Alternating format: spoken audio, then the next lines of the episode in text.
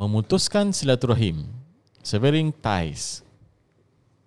عن جبير بن مطعم ر- عن أبيه رضي الله عنه عن النبي صلى الله عليه وسلم قال لا يدخل الجنة قاطع Jubair ibn Mut'im radhiyallahu an meriwayatkan dari ayahnya bahawa Rasulullah sallallahu alaihi wasallam bersabda tidak akan masuk syurga iaitu seorang yang memutuskan tali silaturahim. Hadis riwayat Imam Muslim. Jubair ibn Mut'im radiallahu an narrated from his father that the Prophet sallallahu alayhi wasallam said, The severer, the one who severs the ties of kinship, will not enter paradise. Hadith reported by Imam Muslim. Jadi, kalau sebelum-sebelum ini kita ada sebutkan tentang iaitu kita mengeratkan satu rahim dapat uh, murahkan rezeki kita, panjangkan, panjangkan umur, umur kita. But this hadith, dia ter- kita terangkan tentang bila kita memutuskan tali satu rahim maka ia merupakan sesuatu yang haram dan antaranya ialah kita telah melakukan satu maksiat yang besar eh sehingga dijauhkan rahmat Allah daripada kita. Hmm. Yeah, so the one of the last things that we want to do is to be the person who cuts the ties Mm. of relationship, right? Whether it be we uh, not being in relationship with, or you know, maintaining our relationship with our relatives, or we being the person who cuts relate re- yes. to the ties of two people. Hmm, maksudnya kalau right? kita bertanggungjawab memutuskan tali silaturahim hmm. antara teman-teman kita, maka ini uh, ini adalah merupakan hadis yang cerita tentang perkara hmm. tersebut. La yadkhulul jannah. Ah, ah, ha, amat berat. Ini merupakan balasan yang berat. Bila dikatakan la yadkhulul jannah tidak akan masuk syurga. Ha, seram ni. Okay. Hmm. Contohlah Ustaz Mahmud. If let's say previously kita uh, bad boy lah eh. Ha, kita telah memutuskan silaturahim dengan teman-teman kita. Uh, And this is very very common actually. If we, Betul, kadang-kadang we are humans. Hmm. Ha, kita buat kesilapan dan kita pun ada uh, kadang-kadang emotion terganggu lah. Eh. Ha, jadi kadang-kadang bila kita terputuskan tali silaturahim ni, apa yang kita patut buat Ustaz Muhammad? We should um, when we come down when we start thinking back when we get the hidayah and chance to think about how important it is for us to maintain our good relationship with our families who were there for us during our hard times right? So when we get the hidayah don't delay. Take it immediately. Seek forgiveness. Ha, go back to them. Go back you know uh, repent. Tell them how you feel about this how you want to get back to be a good family.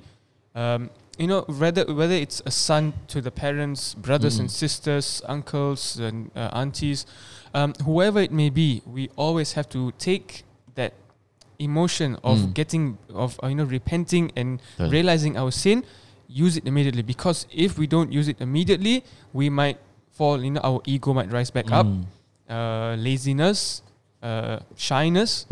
Yeah, then there's so many things will hinder us from going back from from Ah, from re, you know re-amending Hmm. the mistakes that Sebab we tu have bila done. kita telah buat satu kesilapan, kalau kita dah bertaubat ataupun dah sedar akan kesilapan kita, rendahkan diri, turunkan ego kita, minta maaf, bersemuka, kita mendoakan mereka, kita sampaikan ajak mereka. Ini adalah untuk kira ambil hati balik ha, Yes. dengan teman-teman kita. Tak ada ruginya pun kalau kita rendahkan diri untuk mengeratkan silaturahim sebab yeah, you manfaat dia lebih daripada ha, kemudaratan dia. in dunya itself, you will get your lifespan will increase, your rizq will increase. You know, your life will be more happy and cheerful, um, and strengthening what we can, uh, what can be done with good Hmm. will in their beneficiaries uh, and helping them stay away from difficulties. Ha. Jadi kita pun kalau nak meratkan silaturahim kita buat yang termampu kita lah. Ha, Hmm. Kita jangan sehinggakan bila disuruh kita uh, buat kebaikan mesti sampai kita mesti nak kena buat aja. Ha, tak, kita ikut kemampuan kita kerana uh, mengeratkan silaturahim ini merupakan suatu ibadah. Kita kena sentiasa kejar dan kita kena elakkan daripada melakukan segala keburukan pun ikut kemampuan kita. Mm. Or at least we can dua for them. Yes. Ha, Mm. That's cukup the lah least tu. we can do. Betul. Itu eh, wassalamualaikum warahmatullahi wabarakatuh. The forgotten doa. Doa for protection from Allah Subhanahu wa taala for our children.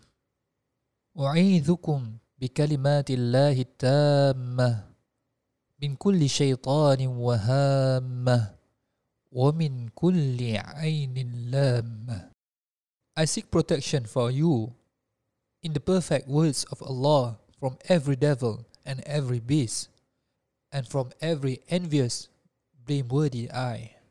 Ibn Abbas radiallahu anhuma related that the messenger of Allah subhanahu wa ta'ala sallallahu alaihi wasallam used to seek Allah's protection for Hassan and Hussein. The word u'idhukum can be changed accordingly to our preference, to the current situation. For example, if you are reading to one person, you can say u'idhuka for male or u'idhuki for female. When you are saying to two children of yours, you can read it as u'idhukuma u'idhukuma or when you are reciting this dua for your children all of them together or at least three or above and then you can recite it as u'idhukum u'idhukum as recited in the beginning of the dua